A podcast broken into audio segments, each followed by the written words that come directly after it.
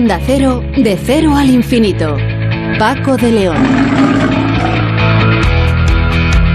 Señoras y señores, muy buenas madrugadas y bienvenidos a esta cita semanal que mantenemos aquí en la sintonía de Onda Cero, en este programa diferente para gente curiosa que es de cero al infinito, que hoy vamos a abrir charlando con Eva Ortega, que es investigadora del Biobanco del Centro Nacional de Investigaciones Oncológicas, que participa en un proyecto internacional para estudiar por qué determinados virus son más graves, incluso letales, en unos pacientes y el mismo, el mismo virus actúa de manera leve en, en otros pacientes. Para, para ello han conseguido una financiación de 800.000 euros de fondos europeos que les vendrán muy bien precisamente en estos tiempos donde la financiación para la ciencia no sobra precisamente. Sonsoles Sánchez Reyes nos trae hoy la figura del detective más famoso de la historia, sí, Sherlock Holmes.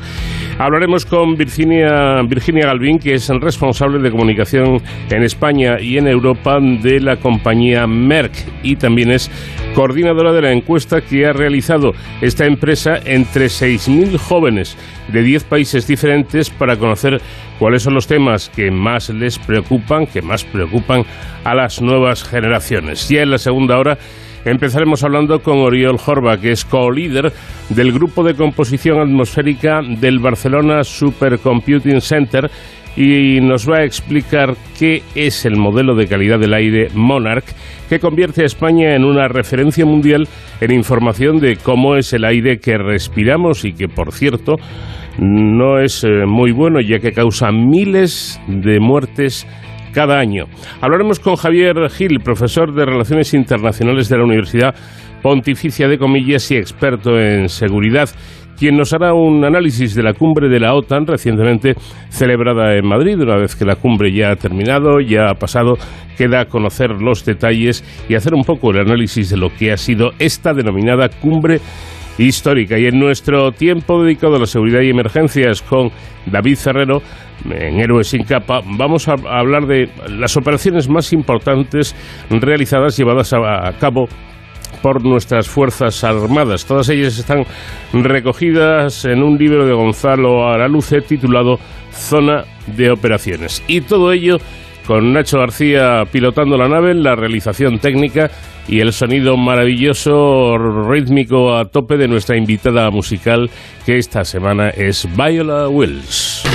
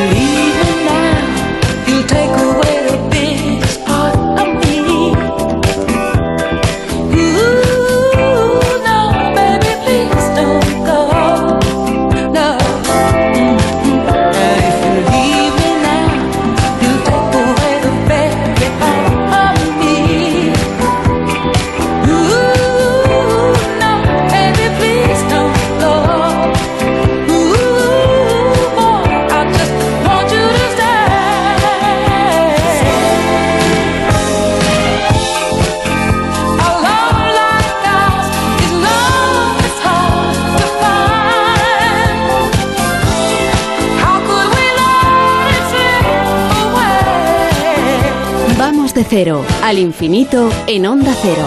Paco de León. ¿Por qué algunas personas se enferman de gravedad cuando se ven afectadas por un virus y otras no?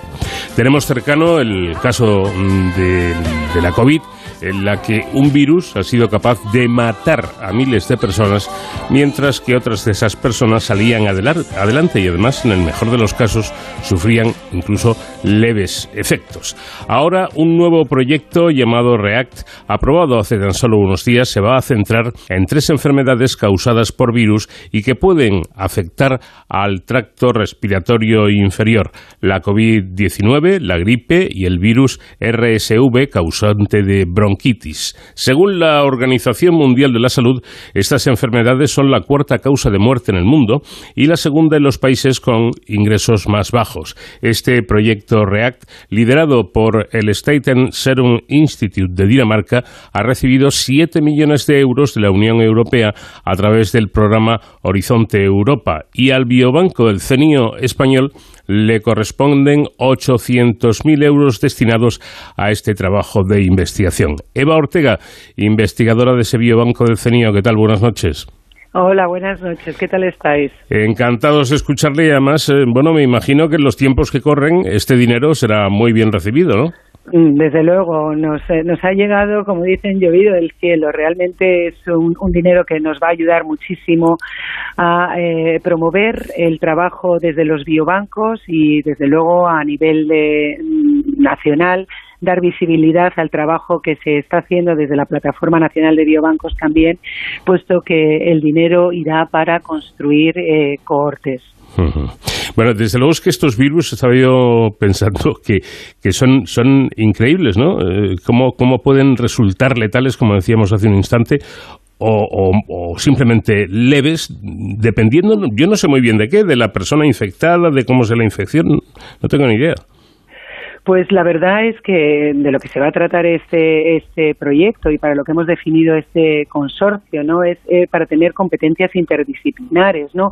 Para poder estudiar desde el punto de vista del virus, ¿no? Estas variables eh, que presenta el virus, así como su, eh, su expresión en la clínica. Mm. lo que tú decías, ¿no? cómo puede ser que hay personas que tienen síntomas muy leves mientras que otras sufren de una manera durísima. Si esto hay factores de riesgo riesgos, qué, cuáles son los, los patrones genéticos tanto del huésped como del virus y ver también qué tipos de fenotipos inmunológicos eh, hay que hacen que eh, haya eh, que haya diferencias entre distintas entre distintos individuos y entre cohortes diversas a nivel étnico, ¿no? por lo que este consorcio reúne tanto individuos de Dinamarca como individuos en España. Bueno, ¿qué es exactamente el biobanco del CENIO? Bueno, pues los biobancos no son más que establecimientos donde se almacenan muestras eh, en este caso humanas, en el caso del CENIO eh, principalmente al ser un, centro monográfico en cáncer de cáncer, aunque tenemos otras cohortes, y los datos asociados a ellas. Pero aparte de establecimientos, mucho más. En los biobancos lo que se hace es salvaguardar la integridad de los donantes, eh, de los donantes que pueden ser donantes sanos o donantes que tienen una cierta patología por ejemplo, en el Biobanco del CENIO tenemos una colección longitudinal prospectiva de un colectivo que son los tripulantes de cabina de pasajeros, que a día de hoy son donantes que son sanos y que les vamos a seguir en el tiempo para ver si en algún momento desarrollan una enfermedad del tipo que sea, cuál era su patrón de expresión genético antes de la enfermedad y después de la enfermedad para encontrar las causas o no solo las causas, también marcadores eh, que puedan ser diagnósticos, así como pronósticos y, por supuesto, luego poder revertir en tratamientos. Es decir, que dentro de los biobancos tenemos muestras de donantes sanos o muestras de distintas patologías. A día de hoy, principalmente en cáncer, pero como podéis observar por este proyecto, pues vamos a coger otro tipo, eh, vamos a generar otro tipo de cohortes que también van a reunir a pacientes que tienen este tipo de enfermedades eh, del tracto respiratorio bajo. Pero como este es un, proyecto muy grande en el que eh, participan muchas entidades y muchos investigadores, mm. exactamente qué es lo que van a investigar ustedes en el CENIO. Bueno, pues nosotros lo que vamos a hacer es coordinar, o sea, nuestra parte es coordinar las cohortes, una cohorte retrospectiva, es decir, de enfermos que han padecido COVID eh, con anterioridad y que están estas muestras están almacenadas en nosotros distintos biobancos, eh, identificándolas a través de la secuenciación que se haya hecho en los individuos y la secuenciación que ya se ha hecho en el virus. O sea, vamos a generar una corte retrospectiva y una corte prospectiva, es decir, una corte en el futuro. Recogiendo muestras desde un punto cero en adelante en pacientes que sufren estas tres enfermedades víricas que ha mencionado, la gripe, el COVID y, la, y el virus eh, y, la bronquitis pues, causada por el virus sintitial. El, el, objetivo del, del, proyecto, que precisamente comenzará en, en, agosto y tiene una duración prevista de cuatro años, eh, exactamente es eso, ¿no? Profundizar el, en el sistema eh, inmunitario en, relación con estas infecciones y el objetivo me parece a mí que es muy, muy ambicioso, ¿no? Porque eh, pretenden explorar nuevas posibilidades de tratamientos individualizados e incluso una, llegar a una vacunación más personalizada. Bueno, eh, la tendencia actual, desde luego, es la medicina personalizada, ¿no? Porque, como hemos visto, cada individuo en distintas patologías tiene formas de responder distintas, así como perfiles eh, distintos de expresión. Entonces, efectivamente, el proyecto es ambicioso, por eso eh, hay que reunir eh, todas eh, estas competencias interdisciplinares que hablábamos al principio, eh, uniendo fuerzas, que es en lo que se basa la ciencia, ¿no? La colaboración nosotros por lo que hablábamos, por la diversidad sino también por la diversidad de competencias intelectuales que tenemos cada uno, pues eh, conseguiremos, esperemos que este, esta, este objetivo tan, tan ambicioso sea una realidad y podamos eh, proporcionar una información de un análisis eh, integral, tanto del huésped como de, del hospedador del virus, que, bueno, pues que nos lleve a alcanzar este objetivo. Según explican ustedes, eh, en todo este asunto de, de estas infecciones por virus, hay al parecer dos tipos de células muy importantes, las B y las T. ¿Qué hacen estas células? Bueno, pues las células B, que son las que producen los anticuerpos, ¿no? Este es el sistema inmune que llamamos eh, y es lo que, provoca, lo que producen anticuerpos, lo que se llama la inmunología eh, o la defensa humoral. Y las células T son las, las, las, las que eliminan, ¿no? Mm. De alguna manera, inmediatamente todo, es, es, lo que dicen que es la, la, la, la memoria celular. Entonces, lo que queremos ver es eh, qué tipo de perfiles causan estos virus, tanto en estas células del sistema inmune T como en estas células B, a nivel de anticuerpos y a nivel de memoria eh, celular. Eh, porque conocen ustedes ya cómo funcionan exactamente estas, estas células. Bueno, el, cómo funciona el sistema inmune es conocido desde hace muchísimos mm. años. Lo que se está intentando dilucidar, por supuesto, desde eh, desde la desde la pandemia, no es, por ejemplo, en el tema de las de las eh, vacunas, no es si el sistema inmune es capaz de mantener esta memoria celular que luego nos pueda defender en un futuro. Está probado desde luego que con los anticuerpos la memoria, eh, la, la, defensa se produce a, través de estos anticuerpos y esto desde luego no es nada nuevo. Pero ahora lo que se quiere es extrapolar enfermedades con este proyecto que no sea solo el coronavirus, sino también la gripe y el virus eh, sincitial. Mm. A ver si comparten mecanismos o son mecanismos completamente diferentes. Pero vamos, cómo funciona el sistema inmune no es algo nuevo. Mm. Eh, ¿Qué faltaría por conocer de estas células, de su funcionamiento, de cómo actúan? ¿Perdón? Le pregunto que, qué faltaría, qué falta por, por conocer de, de estas células, de cómo actúan. Bueno, eh, yo creo que lo, bonito de la ciencia es que a lo mejor uno espera encontrar cosas y no espera eh, y al final no encuentra nada o al final todo es conocido pero encontramos cosas nuevas. Yo creo que lo que lo que se intenta ver es si hay mecanismos compartidos, qué tipo de perfiles genéticos eh, tienen estos pacientes, ¿no? Que, estos análisis integrales eh, para ver eh, estos fenotipos inmunológicos y si hay, por supuesto, diferencias demográficas, ¿no? Asociadas a distintas sintomatologías clínicas. Bueno, vamos a ver eh, al final con esta esta big data, ¿no? Que se dice ahora eh, de análisis en, sistemas integrados y informáticos que nos proporciona que a día de hoy no sabemos. Eh, como has mencionado, es un objetivo muy ambicioso, pero esperemos que nos llegue a dar unos resultados que nos ayuden, desde luego, para que todas estas vacunaciones y, estos adelantos ¿no?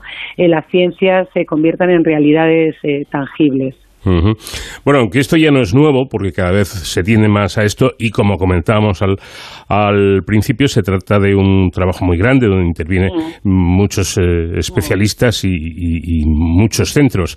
Eh, yo siempre me pregunto si, si es muy difícil coordinar un, coordinar un trabajo de, de, este tipo y de esta envergadura, ¿no? Bueno, yo supongo que para la coordinación que llevan, la coordinación general del proyecto, como has mencionado, la llevan dentro del Instituto del Suero Nacional Danés. Mm. Nosotros lo que somos somos coordinadores de, de las cohortes, ¿no? Cohortes que se van a llevar tanto en Dinamarca como aquí en España. El trabajo tampoco es baladí, el, el generar estas cohortes tanto retrospectivas como prospectivas, pero con ayuda de todos los elementos y los distintos actores que tenemos a nivel nacional, sea la Plataforma Nacional de Biobancos, sea ayuda por parte del Instituto de Salud Carlos III, que tiene registros muy avanzados también en COVID, pues mm, eh, intentaremos que esto se convierta en una realidad y que al final pues, el objetivo final, que es el, desarrollar eh, dianas ¿no? y el desarrollar tratamientos y diagnósticos que sean beneficiosos para, para todos nosotros, ¿no? para la sociedad en general. Una última pregunta, y, perdone mi, ignorancia en la, en la materia, pero esto de la ciencia, visto desde fuera, eh, aunque seamos, como es mi caso, eh, seguidores un poco, ¿no? Y mm, procuro estar más o menos al día, pero me sigue pareciendo tan fascinante que yo me pregunto, bueno, uno se enfrenta a un proyecto de, esta magnitud y por dónde empieza uno. Uf, eh, bueno, la ciencia lo que tiene es que necesita unas grandes, eh, unas dosis inmensas de imaginación también, ¿no? Por supuesto de, de, organización, pero también de imaginación. ¿Por dónde empieza uno? Uno empieza a pensar cuál es el objetivo a dónde queremos llegar, ¿no? Y desde el objetivo final, pues lo que hacemos es construir es construir desde el objetivo final qué son las herramientas necesarias para alcanzar este objetivo y eh, ir eh, poco a poco eh, sugiriendo, bueno, siguiendo el método científico, ¿no? Sugiriendo una hipótesis para alcanzar ese objetivo. En este caso, como se integran tantísimas, tantísimas mm, este, disciplinas y es un proyecto traslacional, necesitamos recurrir pues a, los individuos también, ¿no? Entonces es, es muy, muy importante definir eh,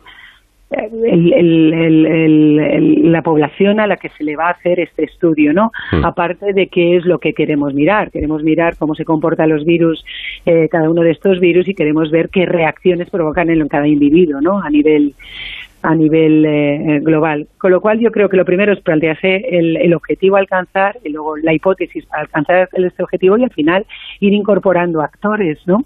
Actores importantes para el desarrollo exitoso del proyecto. Y si hay algo que tiene la ciencia es que la ciencia no entiende de fronteras, la ciencia es internacional y, por tanto, para alcanzar esta diversidad étnica que hablamos y para alcanzar estos objetivos se necesita una colaboración y mucho mejor si se hace entre distintos países. Eva Ortega, que bien lo explica usted. Muchísimas gracias. Da gusto, da gusto. Bueno, bueno pues, pues... Eh, espero que algún día podamos hablar eh, de nuevo, después de estos cuatro años, eh, haciéndolo de manera retrospectiva este día y viendo que hemos alcanzado los objetivos que nos planteábamos. Seguro que sí. Que empiecen ustedes bien. Muchísimas gracias. El próximo mes de agosto y que terminen todavía mejor. Eva Ortega, investigadora del Biobanco del CENIO, gracias por habernos atendido. Muchas gracias a ustedes por su llamada. Un abrazo.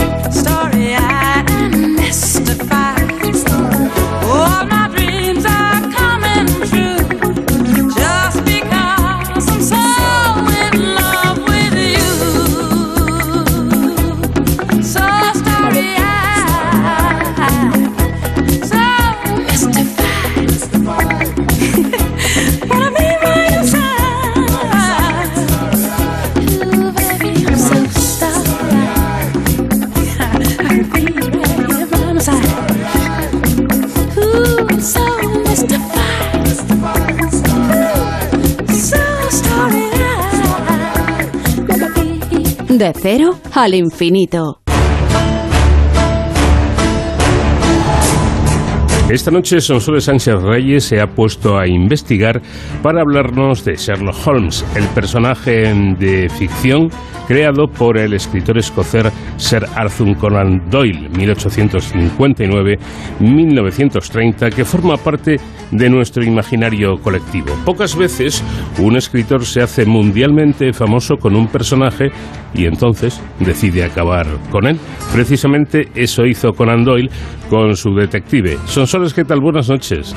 Muy buenas noches, Paco. Pero claro, la reacción del público fue tan airada que no tuvo más remedio que resucitarlo en la misma revista donde había triunfado, en Strand Magazine. Conan Doyle fue un hombre de intereses y talentos muy variados. Médico, durante un tiempo ejerciendo como cirujano naval, tenía un sentido firme de la justicia hasta investigar casos criminales para demostrar la inocencia de condenados injustamente. Sus esfuerzos pusieron las bases para la creación del Tribunal de Recursos Penales británico. Doyle ejerció también como periodista y escribió novelas históricas y de ciencia ficción, entre ellas El Mundo Perdido, futura inspiración de Jurassic Park. Su creación más conocida fue el detective privado Sherlock Holmes, que aparece en 60 historias entre 1887 y 1927. Cuatro son novelas como El perro de los Baskerville, Estudio en Escarlata, El signo de los cuatro o El Valle del Terror. Y 56 son relatos breves como El hombre del labio torcido, El misterio de los bailarines, El círculo rojo, El secreto de Boscombe Valley o El problema final. El ilustrador británico Sidney Paget se hizo famoso por sus ilustraciones de las historias de Sherlock Holmes en la revista The Strand. Entre 1891 y 1904 realizó 594 ilustraciones para las obras de Arthur Conan Doyle. Desde entonces la fama del detective no ha hecho más que crecer. Hoy sigue gozando de una popularidad abrumadora. Incluso personas que no han leído sus historias saben detalles como que comparte piso con el Dr. Watson o que toca el violín. El personaje iba a llamarse Sherringford según los diarios y notas de Conan Doyle. Parece que finalmente eligió el nombre de Sherlock en homenaje a dos jugadores de cricket populares en aquel momento, Sherwin y Shatlock. Doyle era un gran amante del cricket. En la universidad había jugado en el mismo equipo que Barry, el autor de Peter Pan. El apellido del personaje refleja la admiración del novelista por el médico y filósofo Oliver Wendell Holmes. Aunque Sherlock Holmes pronto fue muy popular, el primer libro de la serie, Estudio en Escarlata, 1887, fue rechazada por diversas editoriales antes de publicarse en el anuario Beaton's Christmas Annual. Joseph Marshall Stoddart, propietario de la revista Lippincott's Monthly Magazine, leyó esta primera historia y le gustó tanto que pidió a Arthur Conan Doyle durante una cena escribir un segundo libro para su revista. Y así nació El signo de los cuatro. A Oscar Wilde, que estaba en la cena, Stoddart le pidió también una novela, la única que Wilde escribiría, El retrato de Dorian Gray. Para crear su personaje, Arthur Conan Doyle se inspiró en un profesor de medicina que había tenido en la Universidad de Edimburgo, el doctor Joseph Bell, con tales habilidades deductivas que era capaz de diagnosticar a un paciente o adivinar aspectos de su vida privada con solo observar indicios. En una carta al propio Bell y en sus memorias, Conan Doyle reconoce esta influencia junto con la de los libros de detectives de Edgar Allan Poe para dar forma a Sherlock Holmes. El escritor Robert Louis Stevenson, compañero de Doyle en la universidad, en una carta le escribió Enhorabuena por tus muy ingeniosas y muy interesantes aventuras de Sherlock Holmes. ¿Puede acaso tratarse de mi viejo amigo Joe Bell? Había similitudes físicas entre Holmes y Bell. Cuerpo fibroso, nariz aguileña y ojos penetrantes. El carácter y la metodología de trabajo del detective están inspirados en los de Bell, conocido por su capacidad de observación. Se contaba que el profesor en cierta ocasión había advertido con solo una mirada que un paciente era un suboficial recién licenciado en un regimiento escocés destinado en Barbados se decía que realizaba experimentos en sus estudiantes con sustancias tóxicas para conocer cómo se alteraba su capacidad de percepción. Cuando creó a Sherlock Holmes, añadió a su personalidad otros elementos. Le hizo misógino, excéntrico, cocainómano y un prototipo del flemático caballero británico. El hijo de Doyle y también biógrafo de su padre, Adrián, afirmó que Sherlock Holmes era un desdoblamiento de su autor y que no debía su carácter a nadie más, desmarcándose de las influencias de Joe Bell. Posiblemente Conan Doyle, además de basarse en este personaje real, se inspiró en el criminólogo italiano Cesare Lombroso y el policía Vidocq. El número 221B de Baker Street, el famoso apartamento que Sherlock Holmes alquilaba con Watson, su compañero, amigo y biógrafo, en compañía de su ama de llaves, la señorita Hudson, no existe, aunque miles de fans envían sus cartas a esta dirección como si el personaje fuera real. En época de Conan Doyle, Baker Street era una calle corta que terminaba en el número 85. En los años 30 del siglo XX la numeración se amplió, pero el 221 fue derrumbado poco más tarde. La iniciativa partió de un empresario que compró una casa victoriana en el número 239 de Baker Street y en ella el Museo de Sherlock Holmes abrió sus puertas al público en 1990. Logró que las autoridades municipales londinenses otorgaran al museo el número 221B de Baker Street como homenaje. Expertos afirman que es posible que Conan Doyle imaginase el hogar del detective en el número 21 de Baker Street y le asignase el 221 de forma ficticia. Esto haría algunas de las escenas de las novelas más probables. Para los Sherlockianos, que Holmes sea una invención literaria no constituye un obstáculo, ya que niegan su carácter ficticio. Dicen que es imposible dudar de la existencia de un hombre que recibe a diario correo de todo el mundo y cuyo rostro aparece en sellos de correos en Nicaragua. Desde 1999, una estatua de Sherlock Holmes está ubicada en la boca de metro de Baker Street. Es una gran reproducción en bronce del detective con su famoso sombrero y su pipa. Es una de las Speaking Statues de Londres que cuenta con un código QR en el pedestal y que se puede escanear para escuchar a Sherlock. Sherlock Holmes nunca dice elemental, querido Watson. Alguna vez dice elemental y repite querido Watson, pero nunca combina ambas expresiones. La frase se le atribuyó años más tarde por la cultura popular. Las historias de Sherlock Holmes apenas descubren nada sobre el pasado del personaje. En El intérprete griego, en que aparece su hermano Mycroft, se dice que su tío abuelo era el pintor francés Horace Vernet. Holmes menciona que su abuela era una hermana de Vernet, el artista francés. Émile Jean Horace Vernet, 1789-1863, y su abuelo, Claude Joseph Vernet, 1714-1789, fueron pintores. Sus retratos muestran que el supuesto tío abuelo de Sherlock Holmes y su tatarabuelo comparten nariz aguileña y ojos penetrantes e inteligentes, dos características que aparecen en la ilustración de Paget de 1893, mostrando a Holmes en el trabajo. El restaurante de Criterion es el lugar en el que Sherlock y Watson se encuentran por primera vez el día de Año Nuevo de 1881. Está situado en el 224 de Piccadilly Circus en el centro de Londres. El nombre de pila del amigo inseparable de Sherlock Holmes, el Dr. Watson, es John, pero su mujer, en el hombre del labio torcido, lo llama James. Arthur Conan Doyle era amigo del doctor y escritor James Edward Watson, miembro como él de la Sociedad de Literatura y Ciencia de Portsmouth, y en quien podría inspirarse el Watson ficticio. ¿Lapsus o deliberado?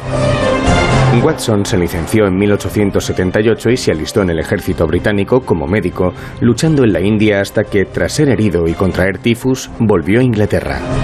A diferencia de Holmes, Watson se casa tres veces al haber enviudado las dos primeras. Su muerte se data por Doyle en 1929 sin dar explicaciones. Watson participa en casi todas las novelas de Holmes. En ocasiones usa su revólver. Es Watson quien señala su problema con la cocaína y pide a Holmes dejar de inyectarse. Matemático y genio del crimen inglés, el personaje del profesor James Moriarty fue creado por Arthur Conan Doyle como némesis del Dr. Holmes, atribuyéndole una inteligencia similar a la de su detective.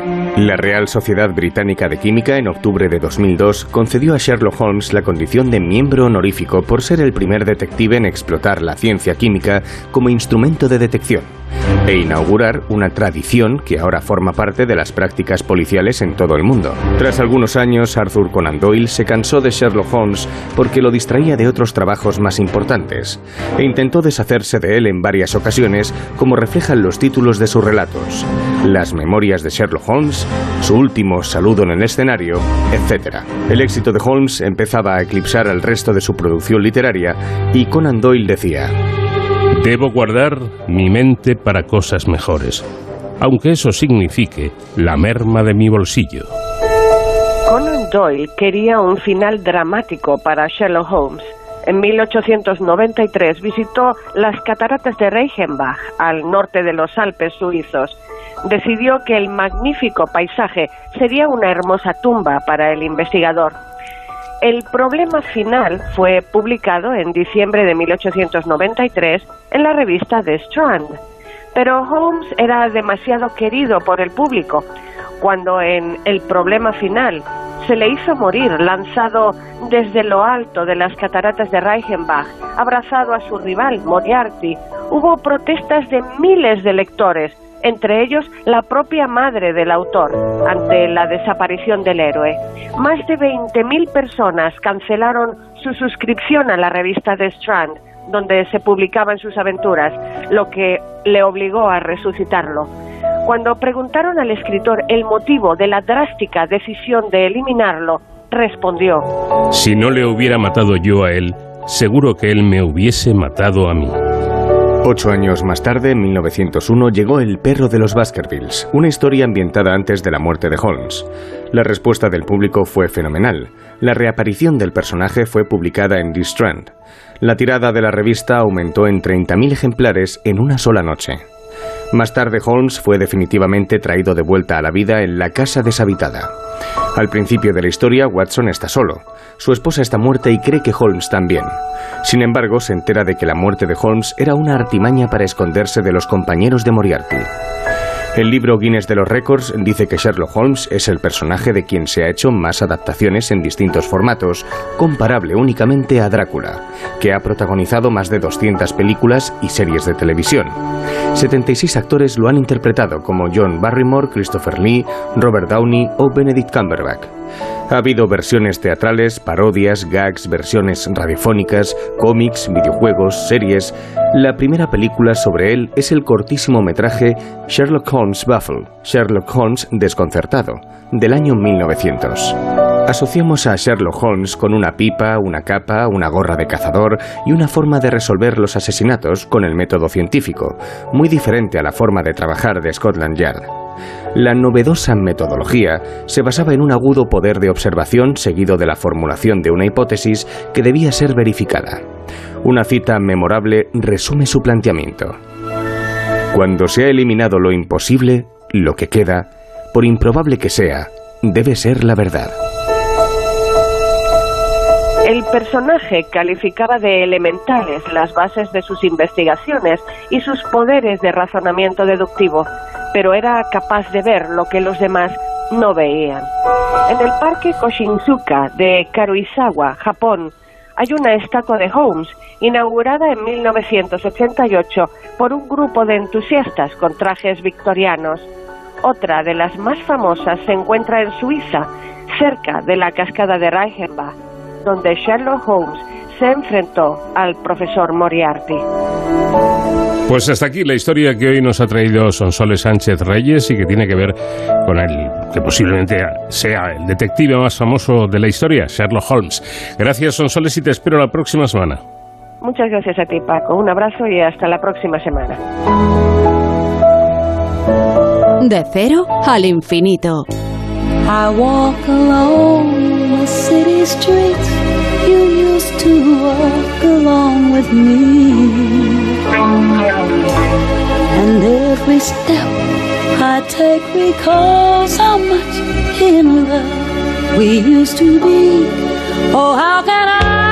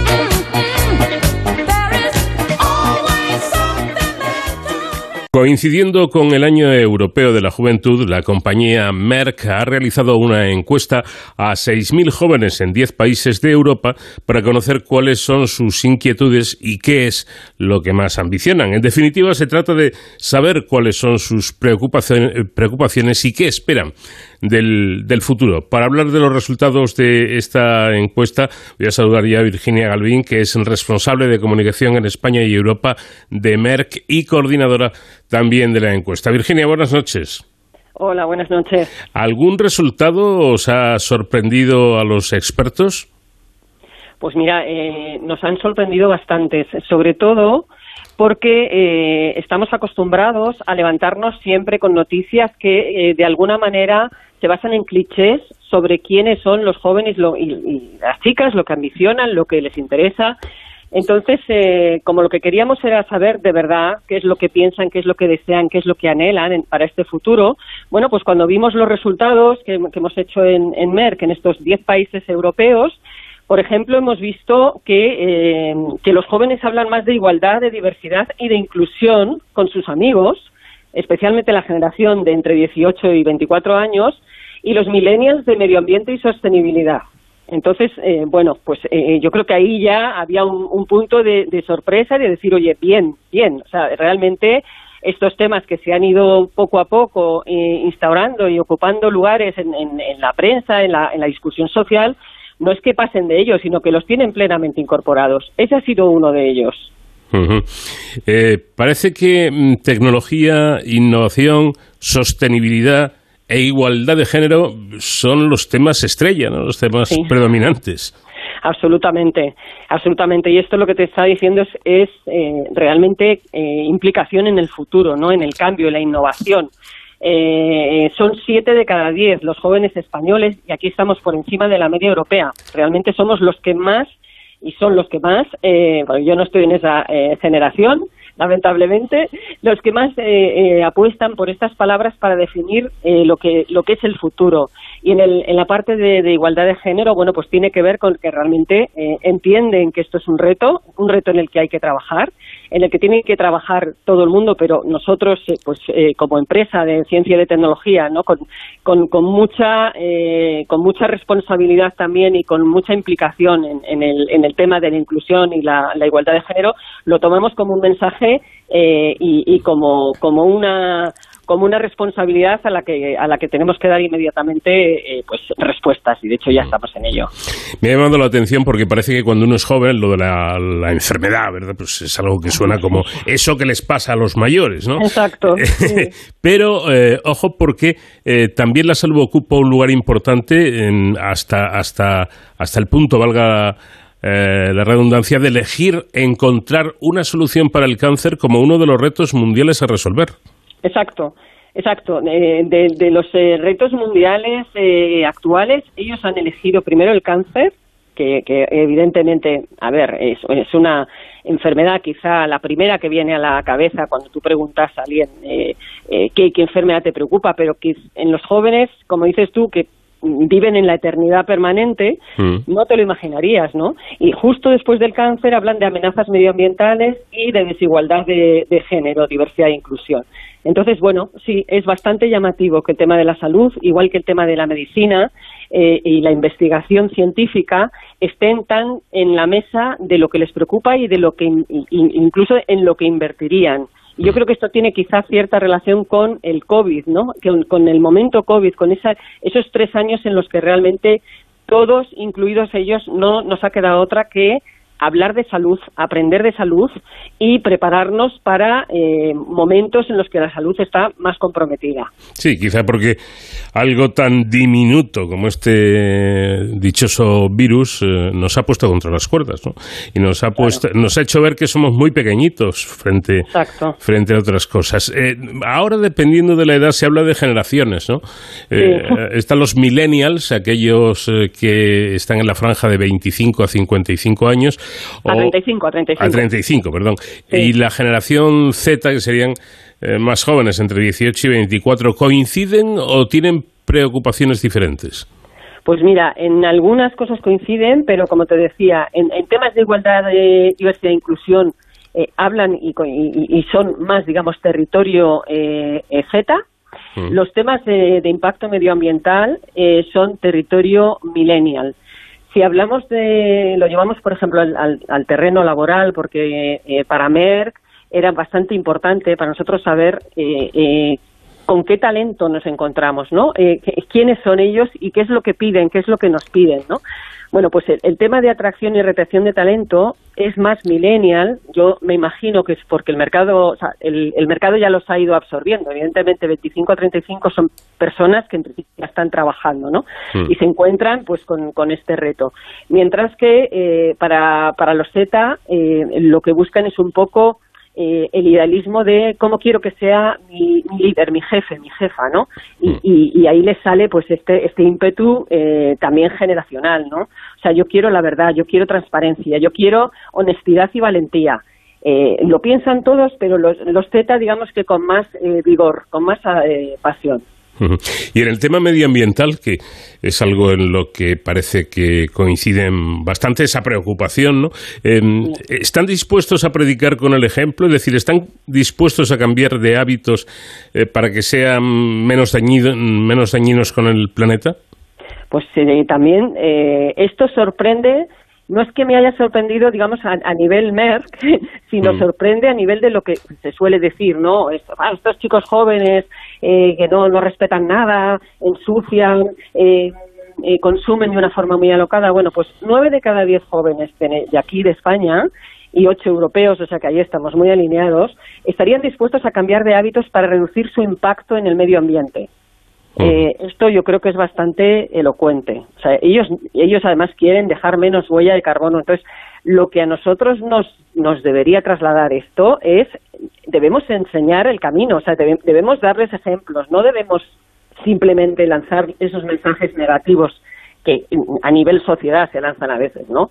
Eh, no hagáis esto, no hagáis lo otro, no, porque además ya sabemos, ¿no? Que a estas edades realmente lo que cala es, es construir, no es destruir, ¿no? Entonces es, eh, bueno, pues como sociedad, nosotros como compañía, tenemos que demostrarles qué es lo que estamos haciendo y cómo se hace esto, ¿no? Pues eh, nuestras plantas de producción, cómo hemos conseguido eh, reducir eh, la- que- las aguas residuales y re- reciclarlas y, y- y utilizarlo para regar eh, los jardines. Nuestra Mm. toda nuestra energía es limpia, etcétera, etcétera. Todo eso hay que ser capaces de contárselo para que ellos entiendan el valor y entren en esa rueda, ¿no? Y además eh, eh, esto eh, encaje perfectamente con ese anhelo que tienen y que han demostrado en esta encuesta de Merck.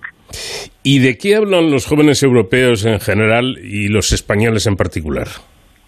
Pues eh, esto esto también eh, yo creo que es eh, bastante llamativo porque porque hablan de, por ejemplo, de, de igualdad de género y de la importancia de la igualdad de la inclusión es uno de los principales temas de conversación que mm, a- no sé si a ti te ha sorprendido. Sí. ¿Verdad? Sinceramente sí. Claro, claro, porque, porque bueno, yo, yo tengo que decirte que tengo eh, hijas, eh, una Z y una millennial, y es Mm. verdad que si yo se lo comenté en casa, ¿no? Les dije, oye, ¿sabéis lo que ha salido en esta encuesta? Y pues, pues, pues claro, mamá, o sea, vivimos un momento en el que eh, son conversaciones que están, ya te digo, están en los medios, están en las redes sociales, algo que a lo mejor hace cinco o seis años no ocurría, mm, bueno, ha ido poco a poco entrando en, en el ciclo de normalidad de aquello que hablan y- y- y yo creo que es, que es algo eh, bueno buenísimo porque porque lo, aquello de lo que hablas es aquello que te importa realmente Eh, antes decían no lee nadie los periódicos por lo tanto eso no pasa no ocurre no es, es que si hablan de eso es porque realmente les está impactando bueno pues ahí tenemos como sociedad eh, el reto de, de aprovechar ese interés y, y convertirlo en que ellos sean, digamos, los, los, los ejemplos, los activistas, entre comillas, de que esto deje de pasar. ¿eh? Es verdad que hablan más las mujeres que los hombres, no sé si, si lo has llegado a ver, y tiene también sentido, ¿no? Porque evidentemente, eh, bueno, el, el relato ha sido eh, un poco, bueno, esto es lo que les, les pasa, lo que nos pasa a las mujeres, pero yo creo que aquí el reto es justo incorporar a los hombres cada vez más, porque cualquier tipo de cambio hacia la igualdad tiene que hacerse entre todos y todas. Esto no es un tema de mujeres, esto es un tema de, de- de- de hombres y mujeres que somos la sociedad. Evidentemente. Y por último, y aunque sea brevemente, ¿a qué conclusiones se puede llegar eh, con estos resultados de, de esta encuesta? Pues mira, eh, yo creo que la primera conclusión es, es conozcamos de verdad quiénes son los protagonistas de nuestro presente y de nuestro futuro, qué es lo que nos están pidiendo, qué es lo que les está preocupando, a qué tenemos que dar respuestas y no solamente ponernos un- una etiqueta diciendo soy sostenible, ODS 7, ODS 19, o sea, no, como sociedad y nosotros concretamente en MER como empresa tenemos que ser capaces de decir, vale, les está importando mucho su salud, pues vamos a, ver, a tratar este tema con ellos, vamos a ser atractivos para ellos, vamos a intentar eh, eh, que sean un, un- un talento que aporte todos estos elementos y, y- y- considere que vienen a trabajar a un sitio que realmente está eh, respondiendo a sus anhelos, ¿no? Eh, tengamos en cuenta que van a salir con capacidad para respetar el, el- el medio ambiente, porque tienen esas, esas ganas, pero que espontáneamente quizá no suceda. Bueno, pues tenemos que crear también un entorno de conocimiento y de acciones donde enseguida, eh, igual que se meten en, en, ONGs, igual que se meten en grupos de, de ocio, igual, o sea, se meten porque hay algo que les apasiona. Tenemos que apasionarlos, porque realmente esto es algo que a ellos les interesa. Les interesa la inteligencia artificial, Hmm. les interesa la telemedicina, les interesa la robótica, les interesa el desarrollo científico, tecnológico y la investigación médica. Vamos a sacar partido de eso. Y ojo, les interesa tener responsables y líderes que se comprometan con el equipo, que, Así- sea- que sean empáticos e inspiradores y con capacidad de motivación. Asunto muy importante, este último, sin duda. Ya lo creo. Virginia Alvin, responsable de comunicación de Merck y coordinadora de esta encuesta, muchísimas gracias por habernos atendido. Gracias a vosotros, es un placer.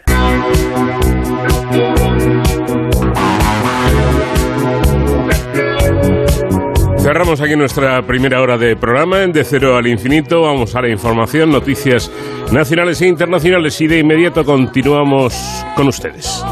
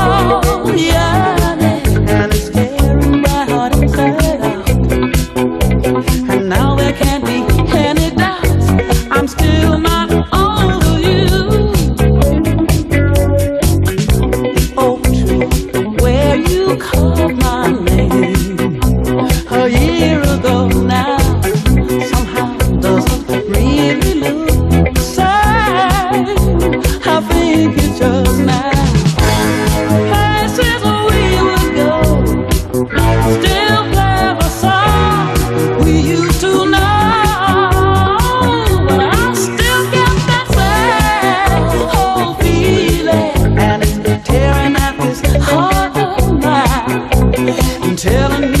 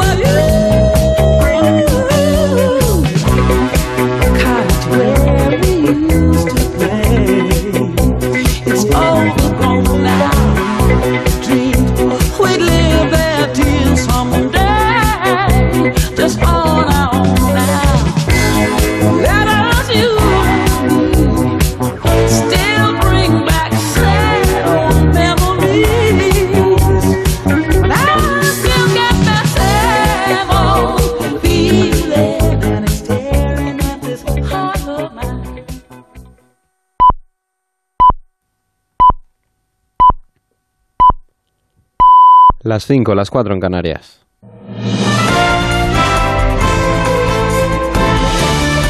Noticias en Onda Cero.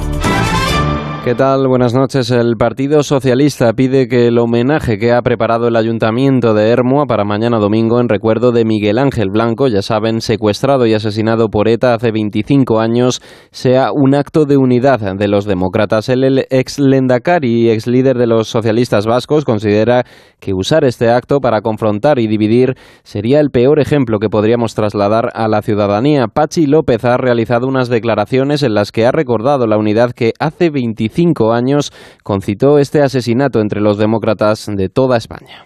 Estaremos a la altura de una ciudadanía que dijo basta ya, a la altura de unos servidores públicos, fuerzas y cuerpos de seguridad del Estado que se enfrentaron con toda la determinación del Estado de Derecho al terrorismo, a la altura de tantos y tantos resistentes que fueron los que abanderaron nuestra lucha contra el terror y abanderaron la victoria contra ETA. Estamos convencidos de que así será y de que no les vamos a defraudar. Desde el Partido Popular, la secretaria general se dirige directamente a Pedro Sánchez y al Partido Socialista, acusándoles de superar los límites éticos después de haber pactado la ley de memoria democrática con Arnaldo Otegui y quienes a su juicio pusieron en jaque a la democracia. Asimismo, ha subrayado que el Estado de Derecho tiene que seguir actuando y por ello ha incidido en que el Partido Popular se revela frente a los homenajes a terroristas. Lo que le decimos al señor Sánchez es que con todo lo que costó derrotar al terrorismo, lo que no se puede entender es que convierta en socio preferente a los sucesores de Bildu,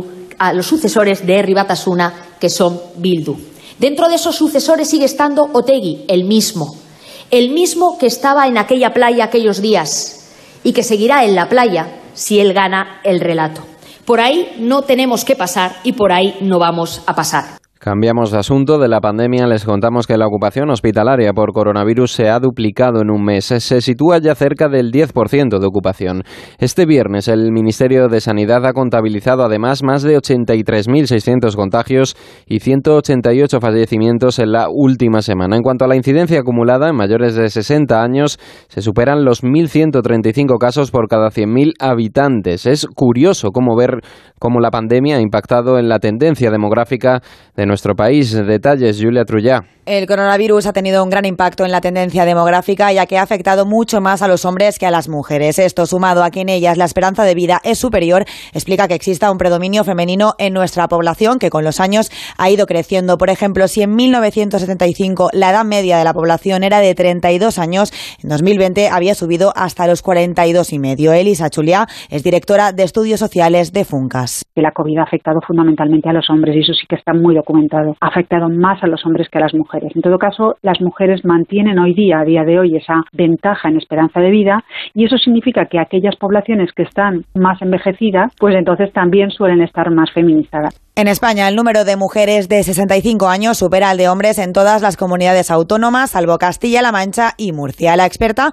apunta que la previsión para los próximos años es que la población siga envejeciendo a la vez que la natalidad se desploma. Y en Burgos, el equipo de investigación de las excavaciones de la Sierra de Atapuerca ha presentado uno de los principales hallazgos de los últimos años. Se trata de un nuevo fósil humano que por su antigüedad da a conocer cómo es la cara del primer humano europeo. Según han confirmado, se trata de la cara parcial de un ser humano cuya antigüedad puede estar en torno a los 1,4 millones de años. José Luis Arzuaga es uno de los coordinadores del proyecto. Por la morfología, la información que está a la vista, sí que se puede adelantar ya que va a obligar a reescribir el libro de la evolución humana.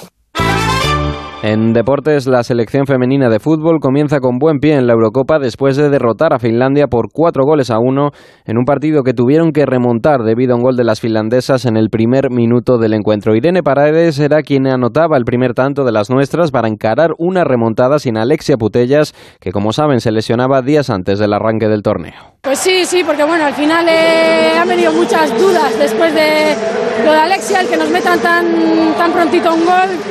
Bueno, además yo meto poquitos goles y los celebro siempre con rabia. Y bueno, pues nada, súper contenta de ganar el partido. En Fórmula 1 este fin de semana se celebra el Gran Premio de Austria que viene marcado por una calificación al sprint en la que este sábado Max Verstappen saldrá desde la pole seguido de Charles Leclerc y del español Carlos Sainz. Es todo, actualizamos información en 55 minutos cuando sean las 6, las 5 en las Islas Canarias. Ya saben que pueden mantenerse informados en todo momento en nuestra página web ondacero.es. ¿Sabes qué alimentos no debe comer nunca tu perro? ¿Cómo viajar en coche con tu mascota? ¿Sabes si tu gato sufre estrés? ¿Qué hacer si tu perro muerde a otro perro? Si tienes alguna consulta sobre tu mascota, Carlos Rodríguez te la resuelve. Como el perro y el gato. Sábados a las 3 de la tarde, domingos a las 2 y media y siempre que quieras en la app y en la web de Onda Cero. Patrocinado por Menforsan, los especialistas en cuidados, higiene y cosmética natural para las mascotas. Te mereces esta radio. Onda Cero, tu radio.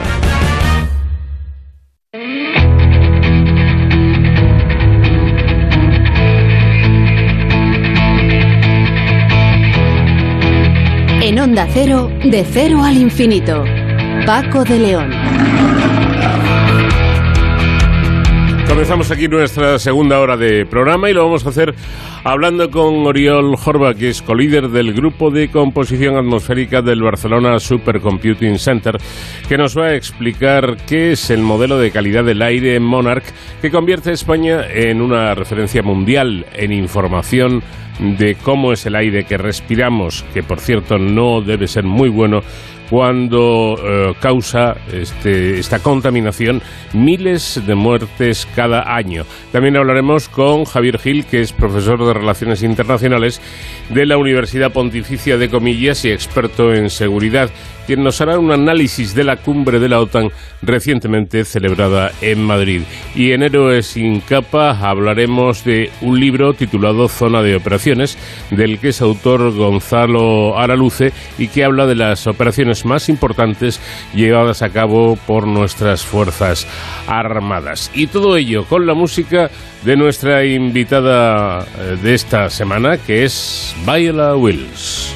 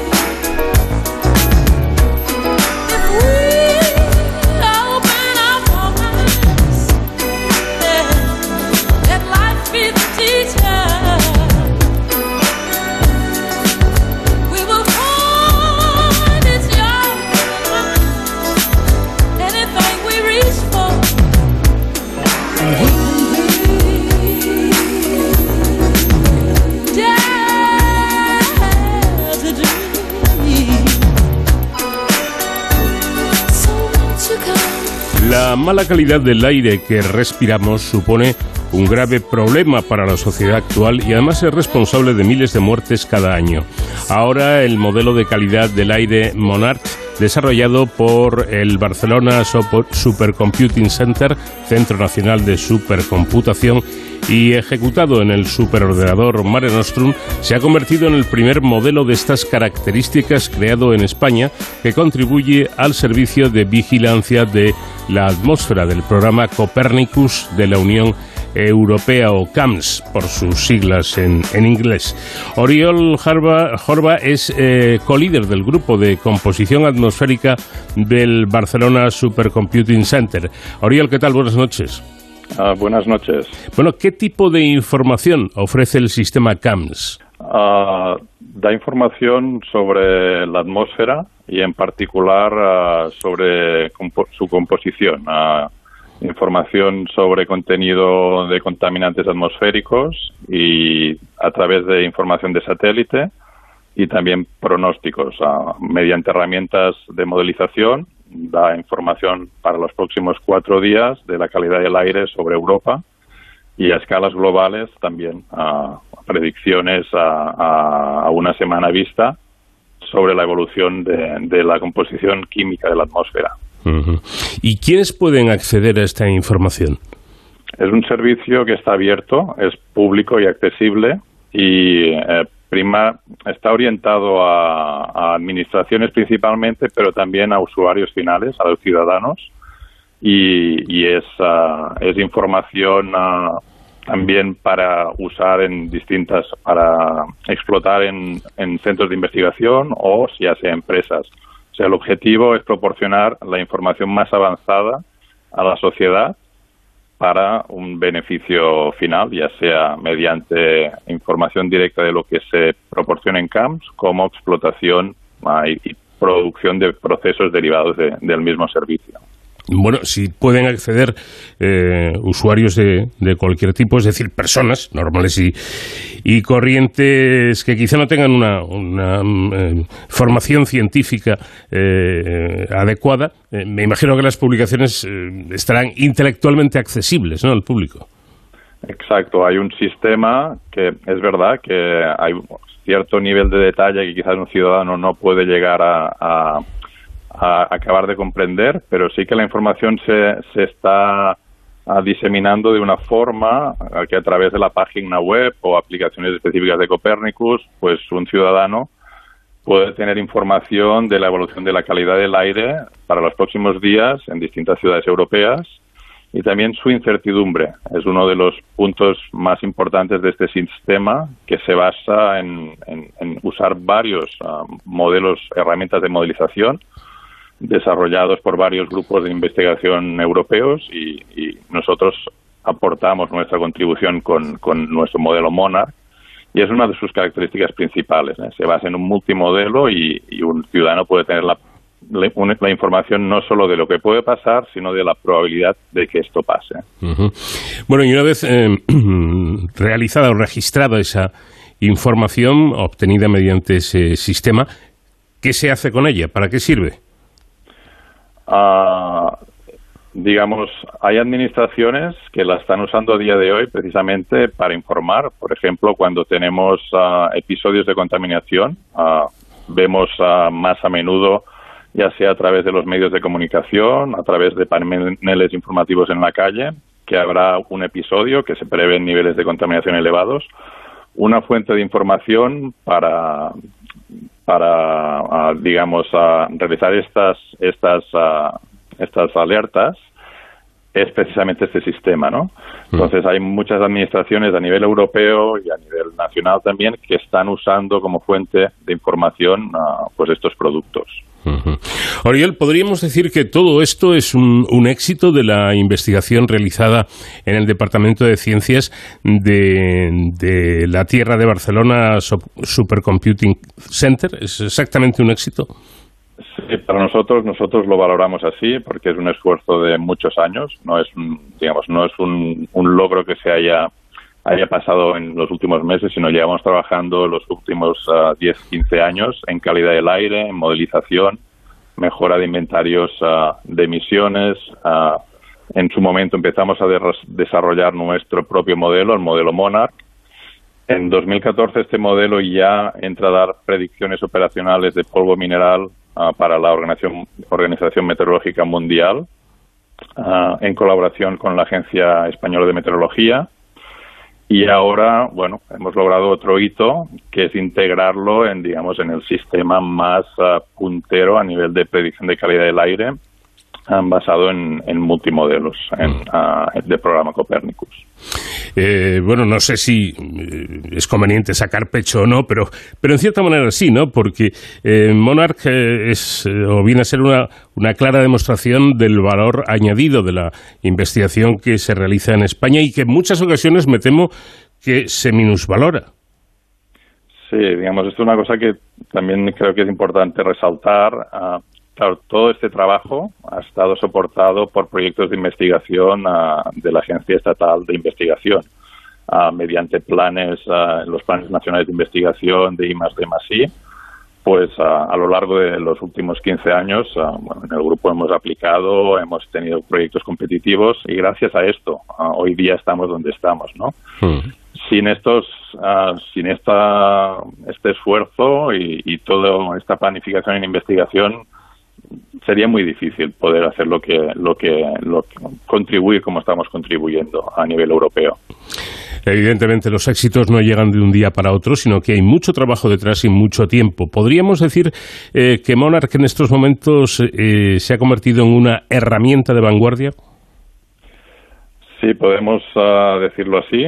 Digamos, no nos podemos relajar, esto también lo tengo que decir, porque hay muchas nuevas, hay muchos datos nuevos que, tenemos que seguir a- a incorporándolos en el sistema, utilizando técnicas más avanzadas como técnicas de inteligencia artificial. Esto está en la vanguardia a día de hoy, en investigación, y el tema es aterrizarlo en producción, ¿no?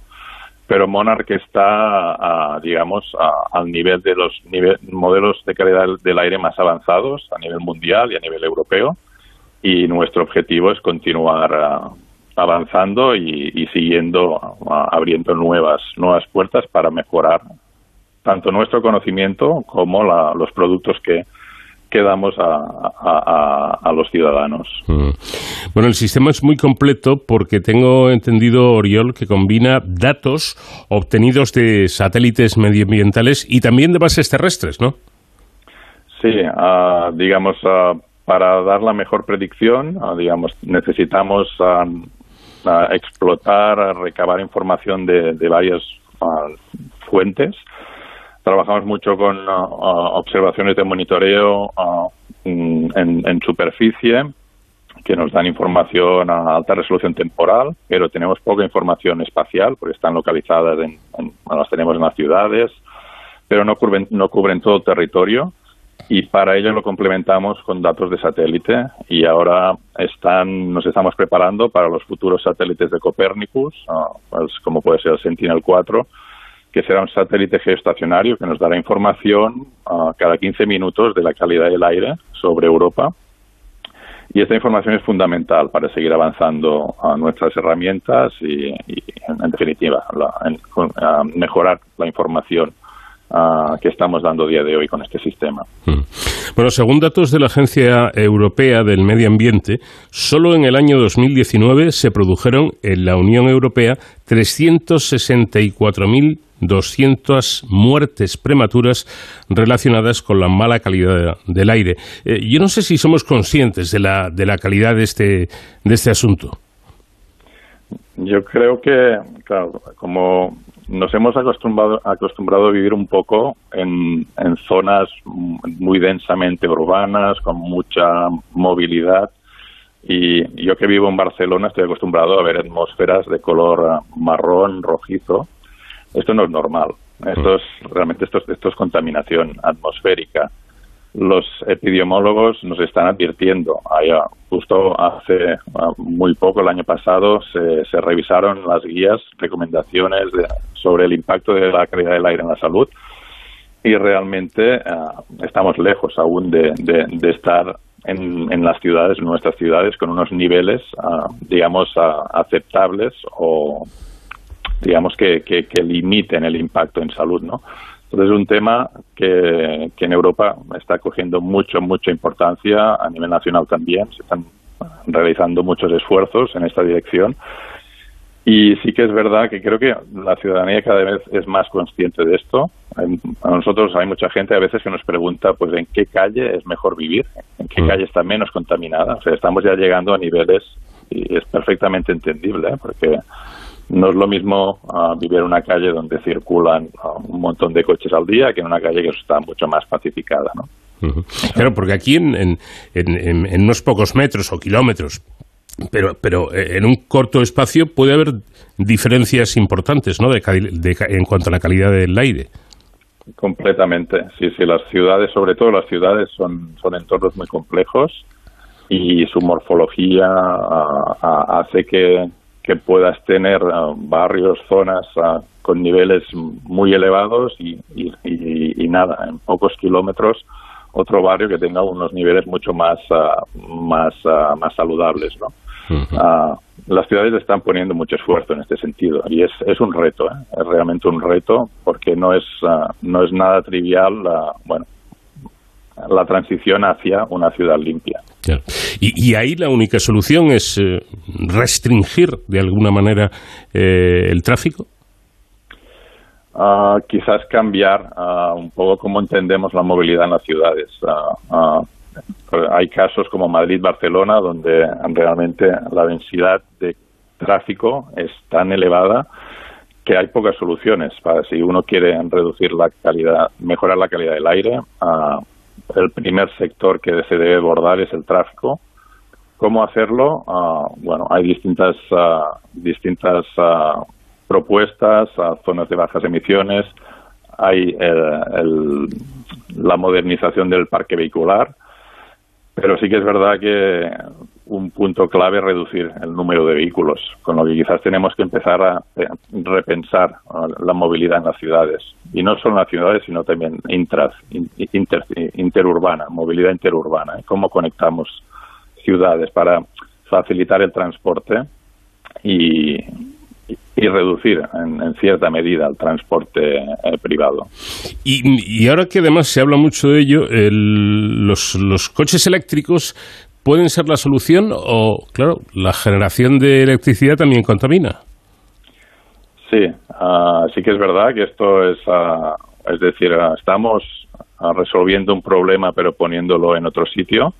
Es, ah, son soluciones que tienen que avanzar en paralelo. ¿no? La electrificación en una ciudad, eh, mm, si, si pensamos en el, en, el, en el tráfico, tiene un impacto positivo, esto está clarísimo. Digamos, empezamos a, redu- a reducir emisiones de, combustión. Ah, por otro lado, ¿de dónde sale esta producción eléctrica para mantenerla, bueno, para, para, para, para mover estos, estos vehículos?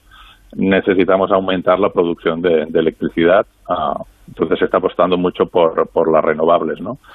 Es un problema que, ya te digo, se tiene que, la ciudad y la producción de energía um, va muy ligada y el transporte también. Y precisamente en las próximas décadas veremos cambios muy importantes en este sentido y es realmente un reto, es un reto eh, cómo, cómo se va a abordar esto, ya sea a nivel nacional, europeo incluso a nivel mundial. Pero cambiando un poquito de tema, si no me equivoco, un modelo computacional de calidad del aire es una representación matemática, pero claro, me imagino que las operaciones son de tal envergadura que, que se necesita un, un ordenador muy potente, un superordenador, como es el caso del famoso Mare Nostrum, ¿no? Sí, exactamente. Ah, como resolvemos ah, ecuaciones muy complejas, también las queremos resolver o queremos dar información a resoluciones muy elevadas, ah, necesitamos de este tipo de, tecnología, ¿no? Entonces, ah, nosotros, para, para que se entienda cómo usamos el, superordenador, ah, en nuestro nuestro modelo está resolviendo partes del dominio, pensemos en Europa, pues zonas de Europa en un procesador concreto, ¿no? Y estos procesadores se van comunicando, se van intercambiando información. Ah, hay distintas técnicas de paralización, llamamos nosotros paralización, que es calcular cosas ah, al mismo tiempo para hacer el cálculo más rápido. Y es lo que empleamos ah, para explotar al máximo el supercomputador y, y dar esta información con el mismo de- mínimo de tiempo posible y de la forma más eficiente también. Bueno, pues ya lo ven, un sistema que nos permite tener acceso a una información muy importante, luego analizarla y, si es posible, como comentábamos antes, aunque no parece fácil, encontrar eh, cuanto antes una, una solución. Oriol Jorba, co-líder del grupo de composición atmosférica del Barcelona Supercomputing Center, gracias por habernos atendido y enhorabuena por este gran trabajo. Muchas gracias.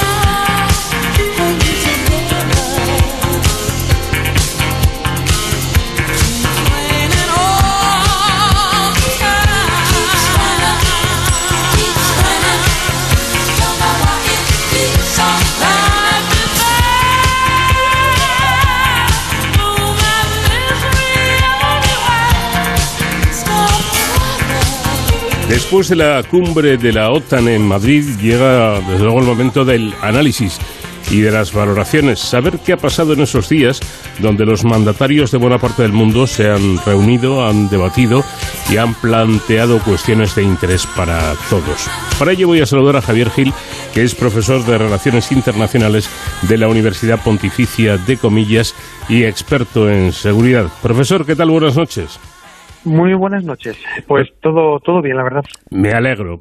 Usted es eh, de las eh, personas que estuvo presente en, en- en la, en la cumbre. Bueno, los demás lo hemos visto por, por la tele y por los medios de comunicación. Háganos una fotografía, cómo es un evento de este tipo. Pues la verdad que, bueno, yo diría que yo nunca había visto tal concentración de poder. Me tocó estar ante una charla que nos dio el propio secretario general de la OTAN, eh, el, propio rey de España, Felipe VI. Vi un debate entre, por ejemplo, Blinken y Álvarez, ¿no? que son otros ministros exteriores de Estados Unidos y de España. Vi, por ejemplo, también una conferencia eh, alucinante por parte del ministro de Defensa de Estonia, que nos dijo, por ejemplo, que Estonia da el 1% de su presupuesto a Ucrania en la actualidad, ¿no? Un poco para no Eh, vislumbrar un poco, pues básicamente las preocupaciones y los intereses de cada país, ¿no? Y luego eh, vi una vi una sensación ¿no? un poco rara, ¿no? Por un lado de, de tristeza y de preocupación por lo que está pasando, pero luego al mismo tiempo yo creo que la, la organización como tal ha salido reforzada en el sentido de que, bueno, se han dado cuenta que tiene una amenaza externa que es real, que ha provocado una, invasión militar ¿no? de un país eh, vecino y obviamente pues eso les ha hecho, digamos, tener mm, hallar más consensos, yo diría, buscar más puntos de encuentro e intentar, ¿no? Eh, pues bueno, echar a un lado las diferencias que, siguen existiendo, ¿no? Pero bueno, la, la conferencia en sí, increíble. Bueno, como experto, ¿qué, qué valoración hace de, de esta cumbre, de esta reunión al, al más alto nivel? Pues yo diría que la principal conclusión es una básicamente adecuación a la realidad. Si nos comparamos los dos conceptos estratégicos, el presente y el, y el anterior, que es el de Lisboa, pues básicamente yo siempre me gusta recalcarlo que a Rusia hace 10 años se la definía como un país que había que cooperar, ¿no? Y ahora mismo se la define como el enemigo público número uno, ¿no? Yo creo que la principal clave ha sido pues aceptar que la realidad en el ámbito euroatlántico, en el entorno de seguridad y defensa, se ha transformado radicalmente. Creo que ese cambio al mismo tiempo ha sido bastante inesperado para la amplia mayoría de los líderes políticos a los que yo pude eh, escuchar y cómo era su lenguaje corporal. No se esperaba que eh, Rusia iba a convertirse pues en, no en una potencia emergente, sino en una potencia agresiva, ¿no? Y que abriría una guerra en el flanco oriental del país, ¿no? Por lo tanto, yo diría que la conferencia sido un baño de realidad. Se ha tratado de adaptarse a esa nueva realidad. Yo creo que se ha reforzado ese sentimiento de unidad y compromiso entre los 30 miembros. Date cuenta que la OTAN venía de fracasar y- en, en Afganistán, ¿no? Por lo tanto, eh, pues el- el- la, la- la- la amenaza rusa de alguna manera va a cohesionar la, a la organización y le va a dar un sentido, ¿no? Eh, también de, de vital, ¿no? Pero obviamente no se pueden volver a cometer errores, ¿no? Ah, que, que pues que, que, y que ocurran lo que pasó en Afganistán, ¿no? Que en el momento que las tropas occidentales se fueron, pues el régimen o el gobierno de, de Afganistán cayó, ¿no? Mm. Entonces necesitamos tomarnos en serio lo que está ocurriendo en el este de Ucrania, que yo creo que eso es la, el mensaje que llegó, y, y jugar a largo plazo. Claro. Eh, ¿Cree usted que mm, en Rusia, termine como termine todo este asunto de la, de la invasión, pierde más que gana? ¿Se ha metido de alguna manera, manera en, en un charco innecesario? Para mí sí, para mí sí, pero obviamente para ellos no. Yo siempre digo no que a Rusia no le hemos conseguido disuadir que invadiera un país, Hmm. a pesar de que estábamos continuamente publicando información de que bueno sabíamos que iba a invadirlo, pero bueno, pero no hemos conseguido disuadirlo. Es decir, las sanciones económicas que Rusia prevía que iban a llegar ah, han llegado y aún así no le ha no, no le ha no le ha, no ha sido elemento suficiente para para que no tomara esa decisión. Y una vez que ha tomado la decisión de invadir Ucrania, las medidas de carácter eh, económico, las medidas de carácter diplomático, eh, tampoco han servido, no están sirviendo. No están sirviendo en el sentido de que Rusia continúa con la invasión. Eh, a Rusia yo creo que solo va a entender, es un país eh, netamente realista, es un país que solo entiende pues el lenguaje del poder duro, ¿no? Y eso que ha producido, pues en mi opinión, dentro de la guerra de Ucrania ha habido dos, tres, dos etapas muy claras.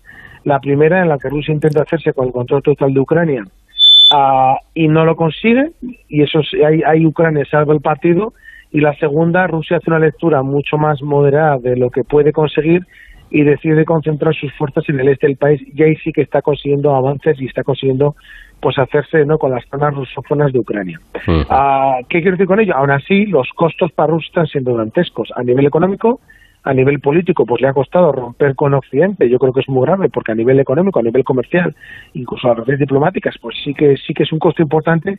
Y yo diría también a nivel humano para Rusia, las pérdidas sí que se extienden masivas. Estamos hablando de que es posiblemente alrededor de 30.000 soldados han muerto, multiplica por 3 por 4 el número de heridos, pero es cierto que el concepto del valor de la vida que se tiene en, en, en OTAN, se tiene en la Unión Europea y en la propia España, pues poco o nada tiene que ver no con lo que con lo con el valor de la vida en Ucrania, en perdón, en Rusia, ¿no? Por lo tanto, a ojos rusos eh, la invasión todavía sigue mereciendo la pena, ¿no? Y yo creo que han, han, decidido concentrar sus esfuerzos pues en tomar el este de Ucrania, que, que, lo que es la región del Donbass, y vamos a ver, que es la duda que yo tengo, ¿no?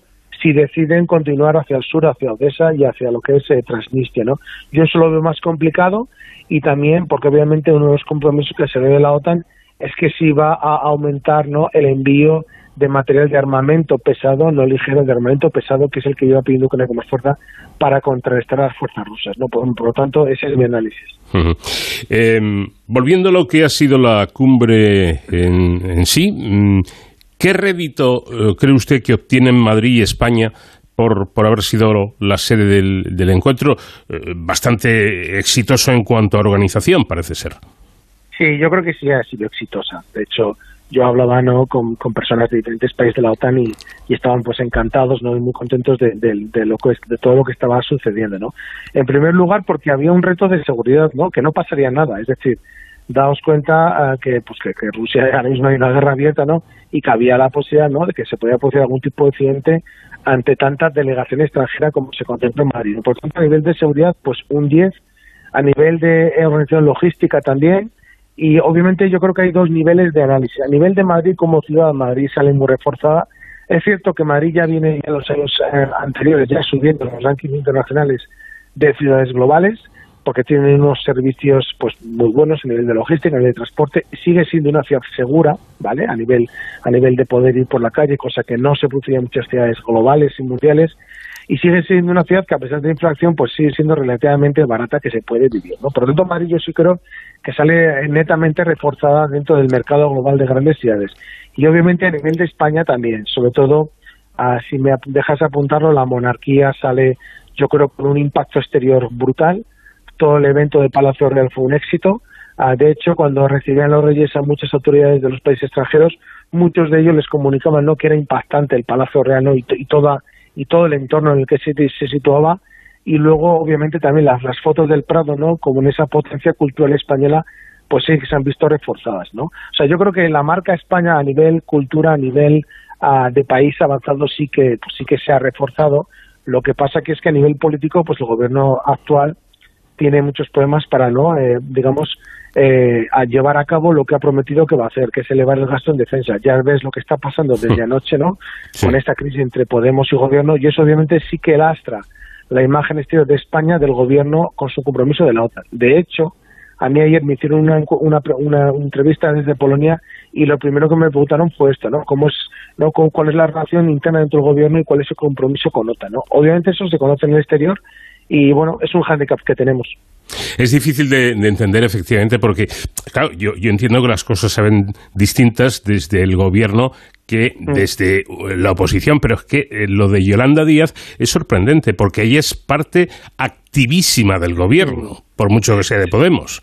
Sí, es indudable, pero todavía no en la parte podemita del gobierno o del Partido Comunista, no sé cómo decir, o de Izquierda Unida, digamos del conglomerado que podemos definirlo como más la izquierda comunista de toda la vida, pues siempre ha sido anti-OTAN, siempre ha tenido un resquemor muy fuerte contra Estados Unidos y eso, pues a pesar de que, de que han, pasado muchos años, pues ese magma ideológico sigue presente, ¿no? Entonces, bueno, uh, yo creo que eh, el gasto militar es debatible y el gasto en defensa es debatible, lo que pasa que creo que ahora no es tan debatible. Es decir, cuando nos encontramos en una crisis eh, tan fuerte en el flanco oriental de, de, de, de la OTAN y, y en Europa Occidental, yo creo que ahora mismo no es debatible, sino que tenemos que debatir sobre básicamente cómo aumentar ese gasto en defensa no, sino obviamente intentar dañar otras partidas. Pero creo que ese es el debate. El debate no es no hacerlo, porque ahora mismo, obviamente, pues eh, es que hay que hacerlo porque Rusia es un país agresivo. Hombre, claro, están ahí. Eh, ¿Esto a nivel internacional ha, ha- ha impactado es- este, esta división clara que hay en, en- en el gobierno, en las dos partes, la, la, la podemita, podríamos eh, denominarla así, y la socialista? ¿Esto llama la atención en el, en el resto de, de Europa, por ejemplo? Indudablemente. De hecho, como yo te comentaba ayer, el periodista polaco me preguntó varias veces, ¿no? Que cómo que, que, que, que cómo había ministros comunistas en el poder. Entonces, bueno, aquí cada país tiene su contexto político, ¿no?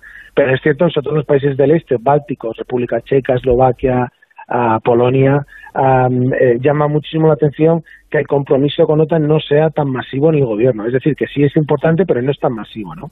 Y luego, obviamente, pues ante Estados Unidos y Reino Unido, sobre todo Estados Unidos, ¿no? Que es el país que más ha venido exigiendo a los países europeos que aumente el gasto en defensa, pues ellos son sabedores de que tenemos un talón de Aquiles muy importante el gobierno central, ¿no? Hmm. También mirando o intentando ver, ver la botella medio llena, es cierto que la oposición, ¿no? Sobre todo PP, Vox, Ciudadanos, pues van a apoyar todos esos incrementos y ese compromiso con OTAN, ¿no? Entonces, Hmm. bueno, por un lado, bueno, tenemos debilidades en el gobierno, pero por otro lado, yo creo que sí hay una super mayoría, ¿no?, de parlamentarios que sí entienden que esto es un pacto de Estado, que es una decisión de carácter del Reino de España y que obviamente pues todos aún no tenemos que ir hacia ahí. Bueno, se ha repetido mucho, yo creo que es el, que, el término que más se ha repetido, histórica. ¿Qué hace histórica a esta cumbre? Bueno, la hace histórica que los- durante, tras el fin de la Guerra Fría, en los últimos 30 años, pues más allá del oncense, que fue un cambio importante, pero en este caso era una organización no estatal como Al-Qaeda, que cometía un atentado terrorista masivo, eh, digamos, no había habido grandes cambios geopolíticos. Y el gran cambio geopolítico, yo creo que hay dos. Uno es el ascenso de Rusia por la vía militar, eso es gravísimo y está ocasionando pues un gran quebradero de cabeza en el de la Unión Europea y el seno de la OTAN. Y luego el otro, el segundo es que básicamente pues que China está ascen- ascendiendo en el Indo-Pacífico y obviamente debemos prestarle más atención. Y de hecho el concepto estratégico pues también señala a China no como un competidor sistémico. Por ahí, lo- ahí lo deja, ¿no? Por lo cual, bueno, yo creo que la OTAN viene a adaptarse a un entorno eh, europeo que ha cambiado, que se ha modificado radicalmente y también pone el ojo en el Indo-Pacífico que viene a decir, bueno, que está cambiando también de manera muy rápida y que debemos prestarle atención. Bueno, y mientras todo esto ocurre, que no es poco, pues otros eh, van un poquito a lo suyo. Me refiero a Suecia y a Finlandia. ¿Han sido protagonistas de esta cumbre de alguna manera? Sí, han sido protagonistas indiscutibles, pero más lo ha sido Turquía, que ha sabido centrar ¿no? y focalizar ¿no? pues uno de los puntos de la cumbre en ellos mismos. Han querido traer la negociación a la cumbre para, digamos, tener más, más apoyo, más, más, más presencia mediática y mayor capacidad de negociación, porque la cumbre quería salir con un acuerdo. Eh, Turquía lo sabía y entiendo, porque tampoco se ha destacado que lo que Turquía demandaba, que era que se le vendrían aviones y era que se le acabarían ciertas sanciones, bueno, pues se le han acabado levantando, ¿no? Y obviamente, pues yo te lo puedo decir porque estuve delante de los ministros de defensa de, de Finlandia y de Suecia, ellos estaban muy felices de haberse integrado, era algo que ya de los últimos meses venían buscando y yo creo que ese cambio ese cambio sí que es un cambio radical para la OTAN, ¿no? Básicamente porque va a aumentar pues toda la protección en la, en la zona norte de la, de la, de la, de la alianza. Bueno, ¿por qué se oponía Turquía a la incorporación de estos dos países a la alianza? Bueno, básicamente era sobre todo con Suecia. En, en Turquía hay un movimiento separatista muy potente, que es el movimiento de los, eh, del movimiento de los, los kurdos, del PKK, y Turquía históricamente había acusado a Suecia ¿no? de acoger en su seno, en su país, bueno, pues a antiguos miembros, ¿no? tanto del PKK como del movimiento independentista kurdo, ¿no? Y ahí era una de las, de las patas, ¿no? Que, que más criticaba, a, pues básicamente Turquía a Suecia. Pero la segunda razón, que no se ha hablado tanto, es que en el año 2019 eh, Turquía compró sistemas de defensa a Rusia, ¿no? Y eso causó pues una cierta consternación en Turquía. Turquía siempre ha ido un poco por libre. Y eso le, le produjo ¿no? que Estados Unidos iba a vender aviones de combate a Turquía y se los dejó de vender. Entiendo que esa venta ahora sí que se va a hacer porque Turquía ha conseguido que le levanten esa, digamos, esa prohibición de venta, ¿no? Y se le ha perdonado, bueno, que compre material armamentístico de Rusia. Hablo del año 2019, ¿no? Ahora mismo Turquía no lo haría, pero hace tres años pues lo hizo, ¿no? Entonces entiendo que eso, ese tema militar se ha levantado. Bueno, una última cuestión, eh, porque también se ha, se ha hablado de esto, ¿no? ¿Ha habido eh, suficiente defensa de la españolidad de, Ceuta y Melilla en esta cumbre? Eh, yo creo que no. Ah, se ha hablado de que, bueno, al final yo creo, pues como la cumbre fue en Madrid y fue en España, pues eh, España presionó para que habría, ¿no? Para que ese, ese paraguas ¿no? de defensa de la OTAN se extendiera a Ceuta, Melilla y a los Peñones, ¿no? Que existen en el norte de África. Pero eso no se ha producido. Se ha producido una, digamos, eh, una declaración verbal de que se va a apoyar pues, la, integridad, la integridad territorial de cada país, pero a nivel de, de tratado, que es lo que vale, eh, Ceuta, Melilla y, los, y, el resto de Peñones son territorio, están en territorio africano y por tanto no están bajo el paraguas de la OTAN. Y te pongo el ejemplo de que el territorio francés en el Pacífico eh, tampoco está bajo el paraguas de la OTAN. Entonces yo creo que eso no se ha resuelto, pero también, si para ver el vaso medio lleno, yo creo que es bueno que España como tal, pues eh, en el futuro siga trabajando este tema para que se modifique el tratado y en segundo término para que, eh, pues eh, eh, digamos, de alguna manera eh, España se haga cargo de una vez por todas de la responsabilidad que tiene con y con Melilla y de básicamente de protegerlas adecuadamente. Creo que es un tema de madurez de país y tenemos que prestarle más atención y no delegar tanto en OTAN, en ese aspecto concreto. Pues Javier eh, Gil, profesor de Relaciones Internacionales y experto en seguridad, gracias por habernos atendido. Muchas, muchas gracias. Muchas gracias, un beso muy fuerte, buenas noches.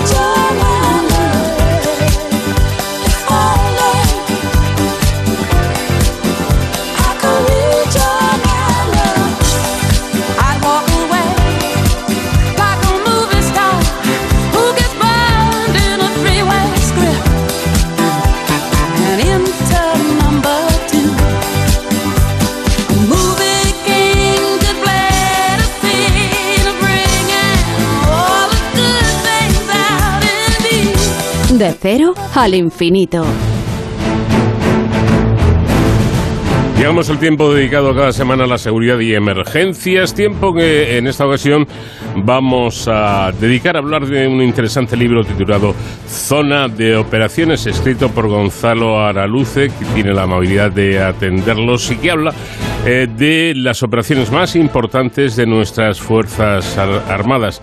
Eh, David Ferraro, ¿qué tal? Buenas noches. ¿Qué tal Paco? Muy buenas madrugadas. Eh, antes de hablar de nuestros héroes sin capa, como hacemos cada semana aquí en esta sección, eh, sí que nos gustaría enviar un abrazo muy fuerte y nuestro más sentido pésame a toda la familia de la Guardia Civil, especialmente a los agentes de la Unidad Especial de Intervención por el fallecimiento de su, de su jefe desde el 2016, del teniente coronel Pedro Alfonso Casado, que falleció este, este pasado martes a raíz de recibir un disparo en acto de servicio, como todos recordaremos, eh, cuando bueno, intentaban liberar ¿no? al rehén que estaba con el hombre que se atrincheró en un pueblo de, Valladolid.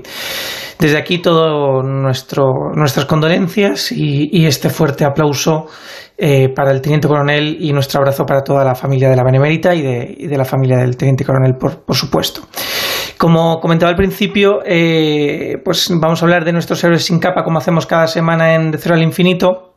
Y nos gustaría hacerlo en esta ocasión a través de Gonzalo Araluce, que es periodista y que acaba de presentar además su libro Zona de Operaciones, donde bueno, pues hace un repaso eh, de eh, las intervenciones más significativas de las Fuerzas Armadas Españolas en misiones en el extranjero, desde Bosnia hasta Kabul, precisamente a raíz de esa evacuación ¿no? que todos recordamos en, Afganistán del verano pasado. Y, y, esta presentación del libro ha tenido lugar estos días en el Centro Riojano de Madrid, eh, con la intervención de la ministra de Defensa, Margarita Robles, y del comandante del mando de operaciones del MOPS, el teniente general Francisco Braco. Como siempre, pues nos gusta hablar con, los propios protagonistas y por eso contamos ya aquí con Gonzalo Araluce, eh, autor de esta zona de operaciones. ¿Qué tal, Gonzalo? Bienvenido. David, muy buenas noches. Me sumo al pésame de la familia de, de. Muchas gracias por acordaros de él. Por supuesto, no, no podía ser de, otra forma, igual que tú también te acuerdas pues, de todos estos militares, ¿no? Que de una forma u otra se juegan la vida por la libertad y la seguridad de todos, de todos nosotros. Cuéntanos por qué surge este zona de operaciones en tu cabeza y por qué decides plasmarlo en forma de libro. Sí, yo eh, empecé a escribir sobre temas de defensa hace ya unos cuantos años y mire, yo la primera vez que estuve en, una zona de operaciones fue en, en, Afganistán en el año 2015, en el cierre de la base de Herat. Yo cuando fui para allá pensaba que me iba a encontrar con un escenario de, de, alegría desbordada, de euforia prácticamente desmedida después de seis meses estando allí y con ganas de volver a casa. Pero no, me encontré con una solemnidad total porque, eh, según me decían los militares que estaban allí, la misión no acaba hasta que cerramos la puerta de casa. Entonces, eh, a partir de ahí, yo me quedé con esa sensación, y perdón con la expresión, pero yo dije, ¿y estos tíos cómo pueden vivir ahí eh, con, con, con, esa forma de vida, no? Con, con, la misión no acaba hasta que cerramos la puerta de casa, se referían a que podía haber amenazas de diversa índole y en cualquier momento, y fueran los propios talibán en Afganistán, eh, terroristas en Mali, un misil en pleno vuelo sobre la carallina croata o, o, la picadura de un mosquito que les puede dejar en jaque en mitad de República Centroafricana, ¿no? Entonces, a partir de ahí, yo quise entender qué siente un militar que se enfrenta a este tipo de situaciones en las que cada movimiento puede determinar la diferencia entre la vida o la muerte. Entonces, a partir de ahí es cuando empezó Zona de Operaciones. Yo empecé a una serie de reportajes, primero en el español y luego en Voz Populi, donde contaba todas estas experiencias y sobre todo el objetivo era que la contasen ellos mismos. Porque, no nos engañemos, a veces el mundo de las Fuerzas Armadas es muy técnico eh, y yo siempre lo que escribo pretendo que mi abuela lo entienda, mi abuela de 98 años, ¿no? Uh -huh. Entonces, pues, en vez de hablar de, de BMR, fragatas y demás, que también tenemos que hacerlo, a lo mejor hay un lenguaje que es universal, que es el de las emociones. Entonces, si son ellos mismos los que explican qué sienten y a lo que se enfrentan, a lo mejor esta es una autopista para entender qué es lo que sucede y explicar pues que las Fuerzas Armadas están en todo este tipo de escenarios. Así es como surge zona de operación. Uh -huh. Además, poniendo pues eh, eso en valor ¿no? a, los, a los propios protagonistas que están ahí al, al pie de, del cañón, nunca mejor dicho. Eh, eh, de, desde Bosnia hasta Kabul, ¿por qué, ¿por qué desde Bosnia? Es, desde luego es una de las misiones más importantes ¿no? en el exterior, quizás la primera de nuestras Fuerzas Armadas como las entendemos actualmente, pero ¿por qué Bosnia es el punto de partida? Sí, yo creo que fue un poco la primera gran misión de las Fuerzas Armadas en el exterior y es que todas estas historias que yo iba contando como reportajes, eh, pues tenían bastante difusión, se leían mucho, pero yo me di cuenta de que cada uno de esos reportajes era como una pieza de un gran puzzle. Y ese puzzle es contar cómo las Fuerzas Armadas han pasado de ser eh, plenamente ligadas a territorio nacional, a los cuarteles, cuarteles prácticamente en cada provincia de España, a eh, absolutamente expedicionarias, liderando misiones de la ONU, de la OTAN y de la Unión Europea en algunos de los lugares más complejos del mundo. Esa evolución se viene viendo desde Bosnia, que fue la primera gran misión, donde las Fuerzas Armadas pues fueron allí al principio pues con un planeamiento de cuatro meses, que es una barbaridad. Ahora están unas pocas semanas eh, con un planeamiento muy específico de la misión eh, en la que se van a desempeñar, hasta el modelo actual. ¿Cómo se da esa evolución? Pues son los propios protagonistas los que lo cuentan. Eh, cómo las Fuerzas Armadas venían de, de este territorio nacional a ahora liderar estas misiones internacionales. Sobre todo lo importante es contarlo a través de episodios muy concretos, ¿no? Estamos hablando de Afganistán, de Irak, eh, de las aguas que bañan Somalia, de Mali, de República Centroafricana, del propio Mediterráneo o incluso, por desgracia, de territorio nacional, porque en tiempos recientes, a partir de la pandemia, España se ha convertido en territorio nacional también para las Fuerzas Armadas.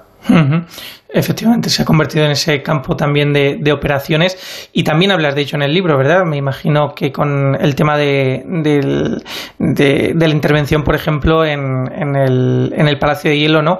En esa morgue que se tuvo que transformar eh, para, bueno, pues eh, al fin y al cabo también la labor de la Unidad Militar de Emergencias, entre otras unidades, para, para poder acoger a todos los fallecidos. Sí, uno de los capítulos dedicados a la, la UME eh, se centra en lo que vivieron en el Palacio de Hielo. Son 12 capítulos del libro. Cada uno de ellos es una acción de la, destacada de las Fuerzas Armadas. Eh, y uno de los últimos, el penúltimo episodio, eh, se centra en el montaje del Palacio de Hielo. Eh, Marcos Carrión eh, Rivas, de la Unidad Militar de Emergencias, nos cuenta qué es lo que sentía en ese momento. Y es imposible no emocionarse con, con su relato. Yo he tenido el inmenso privilegio de eh, sentarme durante horas con cada uno de los protagonistas y hablar. Esto para, para un periodista es, un privilegio total, porque por un lado eh, te emocionas, te conmueves con sus relatos, pero por otro lado tienes la sensación de que estás asistiendo a un episodio de nuestra historia reciente y que son los protagonistas los que lo cuentan.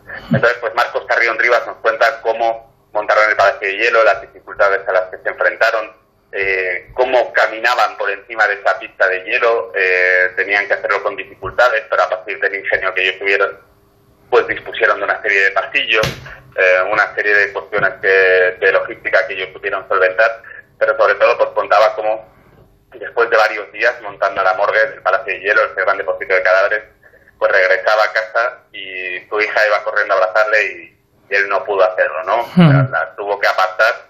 La niña le miró con una cara como diciendo, pero, pero ¿qué pasa, papá? Es que no me quieres. Y eso le, le partió el alma, ¿no? Pues es- estas son las historias que contamos en zona de operaciones, que sean ellos mismos los que lo cuenten y que sientan a enfrentarse a estas situaciones. Y de, de estos 12 capítulos que nos comentas que componen el libro, eh, ¿hay alguno que para ti sea el más significativo o el que más te haya impactado? Eh, es difícil elegir porque al final cada uno pues enfrenta a una situación diferente. Yo aquí voy a tirar ya de mi historia particular, de la propia, pero yo tengo dos, dos niños, uno de, no tiene ni dos años, el otro tiene cuatro meses. Entonces, por ejemplo, para mí fue difícil eh, no, ima- no- no emocionarme con José María González, eh, marinero de la Armada, contando su, eh, su misión en la Operación Sofía en el Mediterráneo. Contaba como en un momento dado ellos iban a bordo de la fragata Navarra, pues llevaban ya no sé cuántas cientos de personas rescatadas y una noche eh, se dieron con una embarcación que tenía 24 personas. Bueno, decir 24 personas es demasiado, porque eran es demasiado generoso, eran 20 23 niños de muy corta edad y un adulto. Entonces estaban en una embarcación que se les estaba deshaciendo delante. Y en ese momento que no les daba tiempo a echar la escala real, que es la, la escalera, por así decirlo, que tiene la fragata, no podían echar nada para socorrerles, pues este se ató un cabo, ¿a quién se le ocurriría, no? Ató un cabo a la cintura y saltó al agua. Y entonces, eh, con sus propios brazos y con el apoyo de dos compañeros, le empujaron hacia arriba y sacó a dos niños. Volvió a saltar, eh, sacó a otros dos niños. Iba reuniéndose más gente en el sitio donde estaba el cabo y cada vez tiraban más gente de él. Eh, así consiguió sa- sacar a todos, a 23 niños y a un adulto. Él me lo contaba prácticamente, bueno, prácticamente entre lágrimas, porque él mientras estaba en la Operación Sofía había sido padre, no había conocido a su hijo, pero era inevitable ver en los ojos de aquellos niños pues a su propio hijo, ¿no? Y hacer una comparación de por qué nosotros vivimos en estas situaciones y esa gente se enfrenta a este escenario. Me lo contaba entre lágrimas, yo le entrevisté por videollamada porque él estaba cuando hablamos en la operación Atalanta de lucha contra la piratería en aguas de Somalia, eh, pero si no nos hubiéramos fundido en abrazos, no tengo ningún lugar a duda, porque yo con esta situación de, de paternidad pues también es imposible no conmoverse. Desde luego, desde luego que se, se encuentran ahí puntos en, en común. Veo muchos héroes sin capa que también hemos tenido aquí en este, en este programa y bueno, pues también es ilusionante, ¿no? Ver que, que aquí también confluyen eh, estas historias y estas experiencias que además de contar lo que sucede sobre el terreno, Gonzalo, también yo creo que son un- un- una muestra, un aprendizaje, ¿no? De los valores que mueven a los hombres y mujeres de las Fuerzas Armadas y de los que pues muchas veces también se pueden aprender, ¿no? No solamente dentro de las Fuerzas Armadas, de los ejércitos, sino también en la esfera de, la vida pública, incluso de la vida política, de la, de la empresa eh, privada, eh, que son al fin y al cabo pues valores que muchas veces podrían eh, y experiencias que podrían trasladarse a otros ámbitos. Sin lugar a dudas, yo creo que estamos en el momento de, de aprender de, todos ellos, porque al entrevistar a todos estos protagonistas, algunos de ellos sus historias se conocían, otras no se conocían para nada, aunque se conocían, pues nunca con esta profundidad. Eh, algunos de ellos han tenido reconocimiento internacional, pero no en España, no han tenido una condecoración en España. Pero al final todos coincidían en una cosa, su valoración definitiva sobre lo que ellos habían hecho, que volvían con la íntima satisfacción del deber cumplido. Esa frase que resume pues el por qué se dedican a todo esto. Pues yo como periodista a lo mejor lanzo otra cuestión. A lo mejor es el momento de romper esa intimidad para que esa satisfacción sea compartida por, por todos los españoles y todos seamos capaces de, por lo menos, conocer qué es lo que hacen nuestras Fuerzas Armadas y desde luego a partir de ahí, pues aprender, que seguro que es mucho. Pues eh, Gonzalo Araluce, muchísimas gracias por traernos este zona de operaciones, eh, por mostrarnos eh, el día a día de las Fuerzas Armadas Españolas, tanto en misiones en el, exterior sobre todo, pero también en intervenciones durante la pandemia aquí en territorio nacional. Enhorabuena por la presentación en el Centro Regional de Madrid y nada, leeremos con, con atención y con mucho cariño estos testimonios. Muchísimas gracias Gonzalo Araluce. Muchísimas gracias David, buenas noches. Y Paco, nosotros volvemos la semana que viene. Hasta entonces ya saben, protéjanse.